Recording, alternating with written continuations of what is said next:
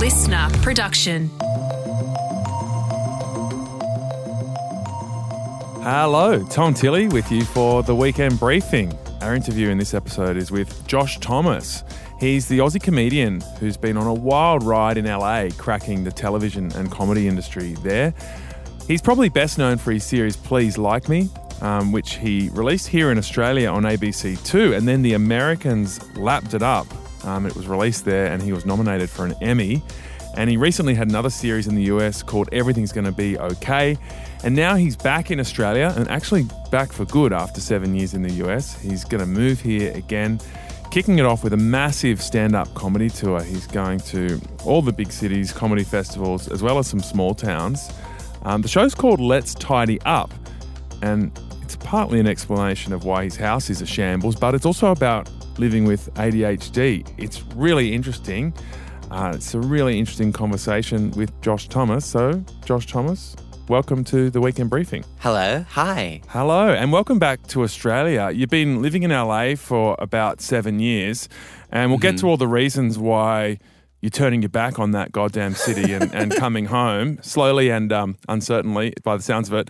But 1st this big show you're doing, you're about to do 50 plus dates in Australia. So you're coming home in a in a big way, and you've been touring America where you've said the crowds are really nice, but we're not so nice here. Australians are nice, but just sort of, um, well, I mean, I would say normal, right? Australia to me is like the standard of, of niceness, and um, they're paying attention and, and they laugh and stuff. But Americans will just yell encouragement every so often during the show, and I found it really, really distracting. I'm just not really used to it. It's not normal, and um, I always feel like it was my instinct to feel like they're being sarcastic or that they're because they're yelling at me. I feel like they're trying to fight with me or something. Because I'm used to somebody yelling at you during a show because they want to like have attention or play some game or and then then we go to combat. But they're just yelling like one one one literally yelled at me affirmations, and I don't know what to do with that. I was like, yeah, I just No particular affirmation. just affirmation. Well, someone yelled out, "Well, that was silly,"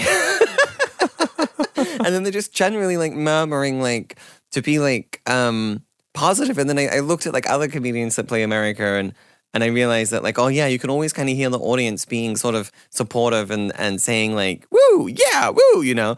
Um, and the comedian just keeps talking. So I've had to learn how to sort of um pretend that they're not yelling sweet little compliments at me because I did accidentally did a show that was an hour and 54 minutes in Oh, wow, Dallas. too long.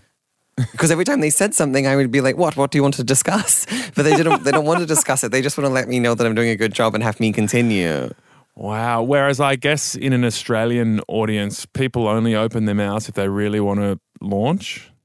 Yeah, well, they're like, I mean, no one's ever being mean, but maybe they'll think they have some funny thing to say, or maybe they'll think that I'm they're like getting getting me in some way, or like usually if somebody, yeah, if they if they talk at you, it's not. No one's just like whispering gentle compliments. I had two audience members apologize twice in Canada because I was talking about um, how Canadians are so friendly and how they always want to talk to me, and I, I don't, I'm not very good at like small talk. I find it quite difficult. So I was just doing a bit of like stand up about that, and I left a slight pause, and someone went, "Sorry." Wow, that is nice.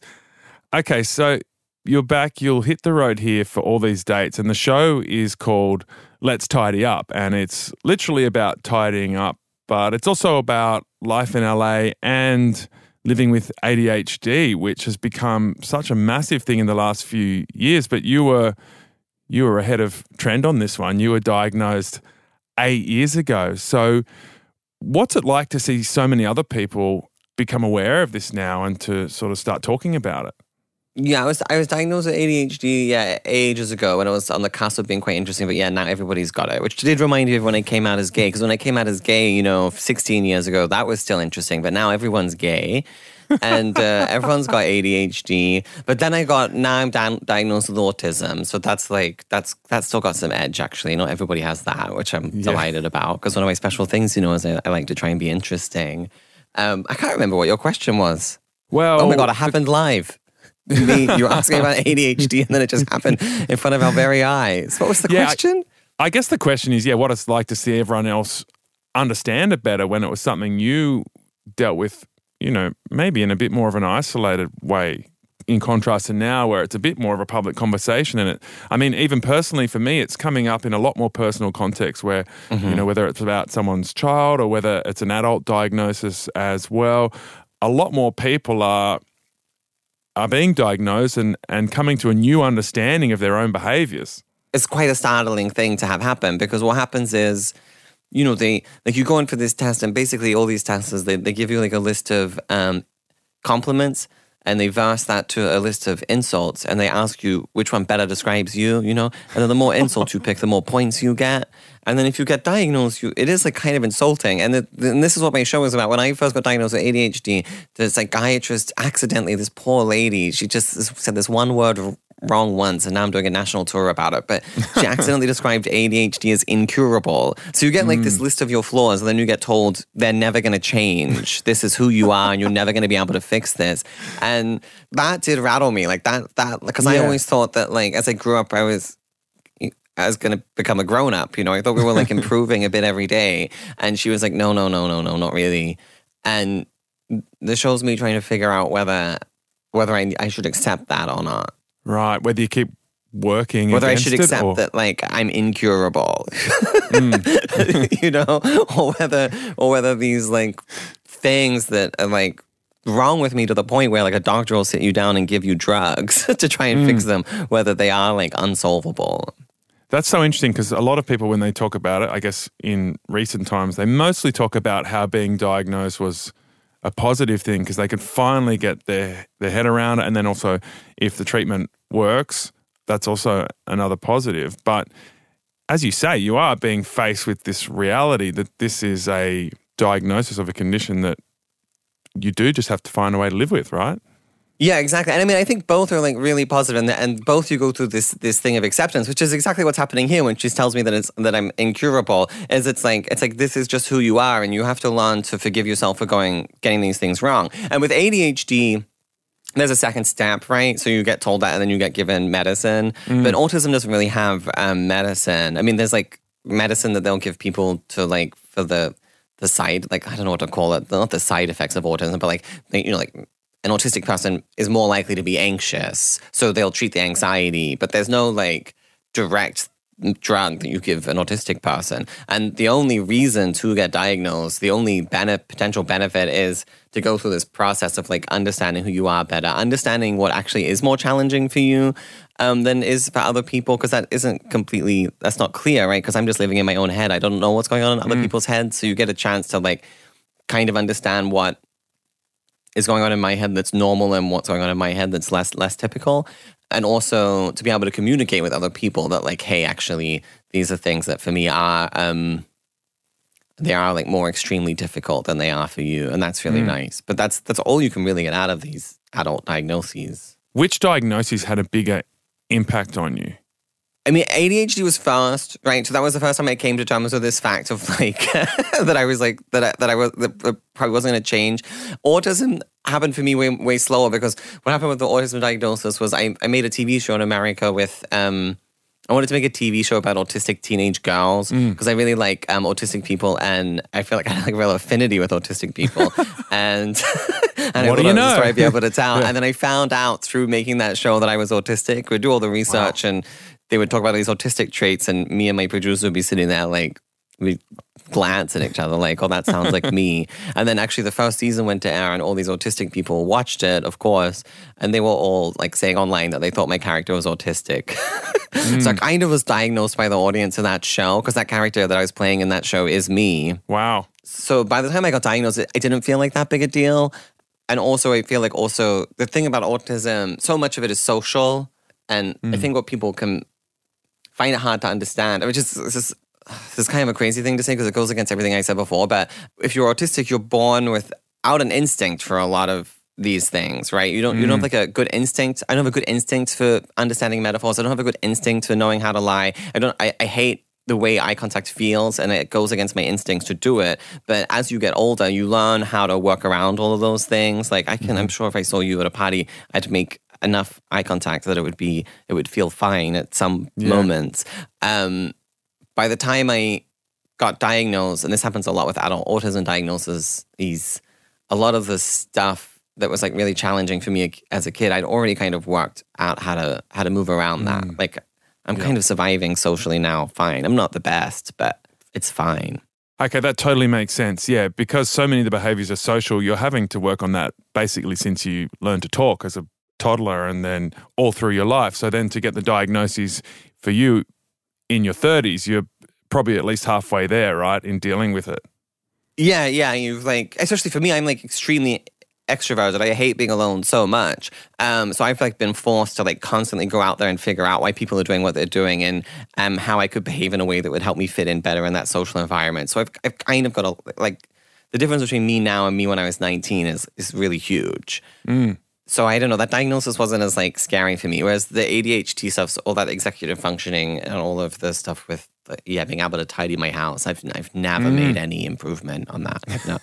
I've not. And so this is where the show all intersects with uh, the mundanity of tidying up your house and how that relates to what's going on in your brain, Josh Thomas, but it also deals with your life in LA. So there's like that's a really interesting intersection.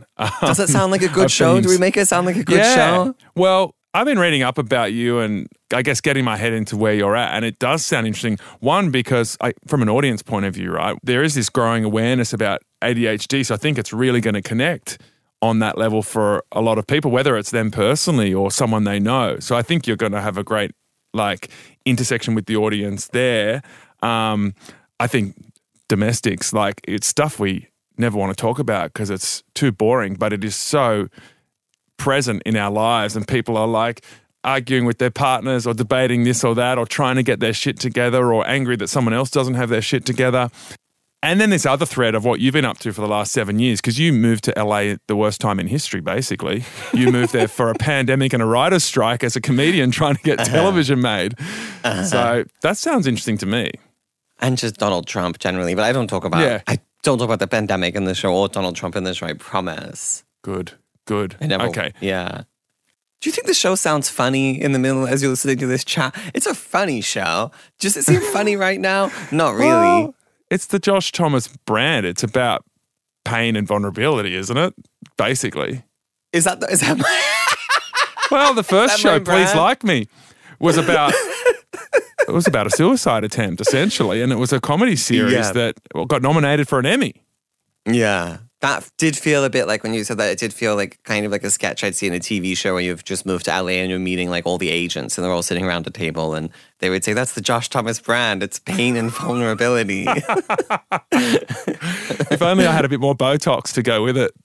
yeah. Well, I mean, you've got a very beautiful face, though, don't you? You've got an LA face. Just the right Jaw amount of Botox. structure, cheekbones, don't you? It's about the lighting. Is that what it Um. The wrong lighting in it all. It, it's horrific. That's not true. You've still got the cheekbones. It doesn't matter where the light is. You've still got the jaw and the cheekbones. Stop it. Take me into domestic space. What What is the most painful thing for you in your daily life? Oh, in my house? Yes. Uh, it's just. I mean, you'd be so shocked if you saw my house. You'd be so shocked. Like, like when people see my house, like they they think I'm. They always think I'm going through a really difficult time. they think, oh wow, you're really going through a difficult time. You're like off the rails, and I'm I'm always sort of like lying. I'm like, oh, sorry, I just got back from a trip and I haven't unpacked yet. Or, oh, sorry, I just have been partying all weekend. Or I had a party. So it's like there's always some excuse, but it's always just um, it always looks like a like a really un mentally unwell person lives in the house, and I'm not. I'm like happy. Yeah, I just don't really know where to put things. I don't really understand where people are putting mm. things, and I do like whenever I walk into somebody else's house and their stuff is somewhere. I'm always just wanting to like go through the cupboards and see where they put the like where are they keeping all those tote bags. I want to know where they are. You know? Yeah. So, how does that relate to ADHD? There's, I imagine there's some kind of connection there. I mean, the first problem is um, that you buy a lot of stuff because it's, um, impulse control issues, um, and then you have a lot of stuff, and then you don't you don't want to put it away. I mean, what happens with ADHD is you don't have the um, your like reward system in your brain is like a bit broken. So like other people are like, but don't you think you know, if it was clean, you'd feel so satisfied and you get to the end of the day and feel like so happy that you've mm. like done this task. You'd get like people get some satisfaction out of the fact that they did something. I don't get any of that. I'm just I just like over the day I spiral and I get more and more and more and more and more upset and more like upset at the world. And I just can't believe that I wasted this day moving things around my house, just shuffling boxes from room to room until eternity when I could have been at the pub Yes. and then I was, and then the the house is clean at the end of the day, and I think, who cares if the house is clean? I could have Yeah. done something. I could have gone to Disneyland today. Um, whereas other people get to the, they they feel joy, don't they, when they've Mm. tidied the house? Yeah, I mean, I get it. Like doing some stuff around the house, I get a feeling of satisfaction, and you you give yourself a sort of um, imaginary pat on the back, and you're like, "Good on you." Um, but honestly, I'd rather be out having fun with my friends too. It's just sort of Sometimes you have to shuffle the boxes around. you you got to do stuff. Um, I don't know. As I as I get older, I'm more like a more a little bit more house proud. But in my twenties and thirties, it was just like, get me out of here. H- home life is is boring. I want to be out swimming in the sea of humanity. Yeah. But you know, maybe we share that in common. So you're in a funny space right now because you're about to do this huge tour, but you have.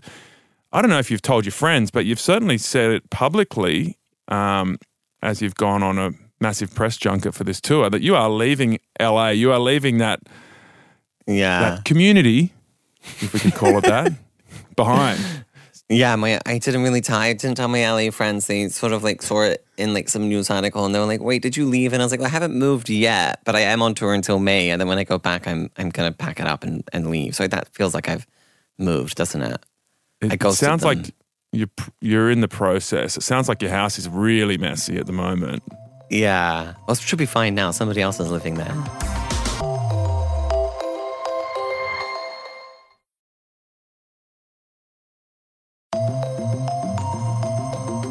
So why are you leaving LA? Obviously, you, you went through some challenging times there, but you had some big success as well. You know, first selling in your Please Like Me series and then getting up your own series, everything's going to be okay. So from the outside, it looks successful. Was it on the inside? I we're not a personality match, me and LA, are we? We're not a personality mm, match. Don't know. they're always thinking about their like five year plan, you know, like you'll be at the party and they and I'm just trying to figure out, you know, which, which which bar has the best party that day, and they're like sitting there thinking about their five year career path or or and and it's just a bit and they and I really like um honesty and like authenticity and they have mm. just got these faces filled with botox and they're lying to me for no reason about things that they don't need to lie about. And uh, you don't have to be there anymore. One of the big things that happened with the pandemic mm. is, you know, you don't have to go and meet anybody. Nobody wants to meet you. They don't want you to hmm. come into their office and breathe on them, even still. So nobody's doing in person meetings. And I was like, well, if I can do my meetings from Melbourne, that just sounds so much nicer. I love Melbourne so much. It's like so pretty and safe, and everything's really delicious. Hmm. And in America, things are ugly and unsafe, and everything tastes um, like it was from a factory hmm. because it was. Yeah. So what was it like hustling there, doing doing what you do, which is you know trying to get up TV series essentially, and plus now you've come back to stand up. Was it hard? Was that a good personality fit for you? Because it's it's no mean feat to get up your own series, and you know it's from the creation to the selling of it, and you didn't just act in it. You were the showrunner, which is the executive producer. There's a, obviously a bit of business hustle in that brain of yours as well. Um, I definitely don't have any hustle in me, and I think I think I you know I, I made it. I made Please Like Me, and it did well. It got popular there, so you don't that like did a lot of the hustle for me. I went. Mm. I, I arrived in America, and you know, Please Like Me isn't something like mega hit, but if you're a TV executive and your job is to know about TV, then you you and you're in America, you would you would know that show.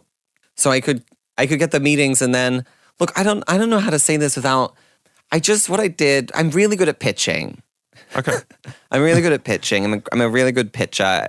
And I had a show and then we organized some pitches and I went in and I did them and, and they and they we got multiple offers and then you go through the development process where you write a pilot and then you hope that gets accepted and, and that's what happened with the first show. That's just it. It was just eight meetings. Mm. And then I finished that show and then I, I just pitched again and and we're in development. Like I wrote a script and I'm like I've just handed that script in. So there's because because I'm Yeah. not trying to work with other people. I'm not trying to like um I'm not out there trying to like convince actors that they should like be- the, the lead person in my vehicle. Like, like, I'm not out there trying to be like I can make a vehicle for you or I'm not auditioning. I've only ever done one audition to play um uh, cousin Greg in Succession. Oh, That's the only audition I've ever done. I'm not trying to like I'm not really trying to direct other people's stuff, so I don't have to go out there and like do that thing of like um I don't know, building a network or whatever. Yeah. Do you think you came close to being Greg in Succession? did you get a call back? I mean, how far did you get? How how far did you get down the audition pathway? No, I didn't get any. I did, I did a self tape in my house, and I uh, On your phone? and I didn't. No, I didn't get it close. And I'm so glad that I'm not in that show because I love that show. So it's one of my favorite shows, uh, and and I'm just so glad that I I didn't. I wasn't in the middle of it, ruining it. also, do you know the thing is, I, it's the only show I've ever auditioned for, but I hated the pilot script. I read it and I thought this is this show sucks. Oh, it's I'm a bad script reader. I'm a, I don't. I'm hmm. not. I'm not good at understanding other people's scripts and what their vision is. but that was an unusual show. I mean, even as a viewer, it was very it was a it was a bitter pill to swallow to start with because none of the characters had any redeeming qualities whatsoever. So you're like, where do where do I where do I land my empathy on this show? It's like an empathy free zone. Well, so, and I thought because it was EP'd by Will Ferrell, so I thought it was supposed to be more of a comedy, I guess. And like cousin Greg's first scene, he's like he smokes a joint in like a in like a cartoon character outfit at like one of their theme parks. Uh, and then vomits inside the cartoon. So that was like the first scene that I read. And I was just like, oh God, I don't know about this. And like the opening scene is the big boss guy uh, peeing in his wardrobe by mistake. So it just, I was like, God, this this show's so hokey. I thought it's so like a low rent. I don't know if I want to do this, but it wasn't hokey and low rent. It was one of the most beautiful, prestigious television dramas of the decade. So that's why Mm. You- I'm not a TV executive. yeah, you were very wrong about that. I was very Um, wrong. My final question: the thing that I really like that you said about this show, let's tidy up. That is the the deeper question at the core of it, which you said was, is my life or my my internal life always going to be crazy, or am I growing up? That Yeah. seemed to be what was at the core of it. It's like, should we just accept what's shit about us? That's kind of the Yeah. question. or do we grow up or are they the same thing is is accepting what's shit about us actually what growing up is That could be good. Maybe I'll change my conclusion to that. Actually, what growing up is, is to accept what is shit about us.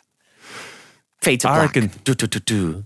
don't use don't use my words you'll come up with something a lot more interesting and funny i, I think mean, you'd hope I'd already come up with it. The show is the show is finished. I finished it. Sound, you've you've done shows where you do like 45 minutes of extra improvisation on top so who knows Mm, not here though. I'm not going to do that ever again in my life. I've never felt so ashamed than after that hour and 54 minute show.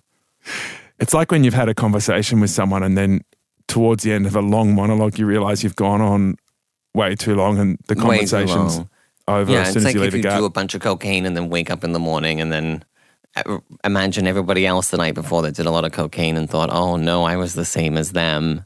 Not that I'm doing. Or- I really don't want people thinking that I'm doing cocaine. I'm like, it's a disgusting No, no, drug no. and it's for losers. I'm a- not. a theoretical scenario um, Not because I'm worried that people are going to think like, oh my god, Josh is doing drugs. Like he's a naughty boy. Just because I think cocaine specifically is a drug that you is only for the losers. that's why you're leaving la isn't it I never seen any. Yeah, I never. yeah, I actually never seen anyone do cocaine. There. Wow, the cliches are all wrong. There is a lot of Botox, right? You've you've you've talked about that. That's that's cliches. A lot of the cliches are real in LA, right? No, no, yeah, they're they're really doing all the things that you think they're going to be doing. Yeah, they're all like trying to be a star. They want to give you a script. They've got their faces filled with Botox. They're like deeply, deeply sad, and and it's very far to drive anywhere. And it's sunny. Well, that seems like a perfectly good set of reasons to um, leave it behind, come home, hopefully have an amazing run with this show, Josh. Hope it's awesome. Thank you for talking to us on the weekend briefing. Thank you. Thanks for having me. That was Josh Thomas. If you want to see one of his shows, all the dates and links for tickets are on his website, joshthomas.com.au.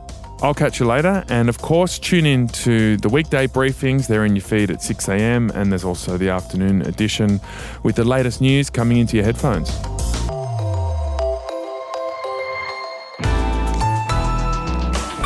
Listener.